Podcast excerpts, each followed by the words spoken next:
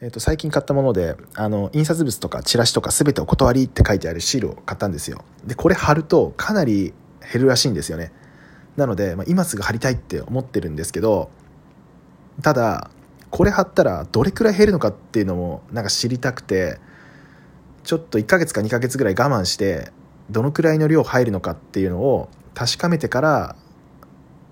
貼ろうかなってちょっと悩んでるんですよね。でもそれそれはそれで面倒くせえなと思いながらむっちゃ悩んでます。でそもそも今2月でなんか3月とか4月とかってその月の属性で言うとなんかむちゃくちゃ入りそうな時期じゃないですか。だから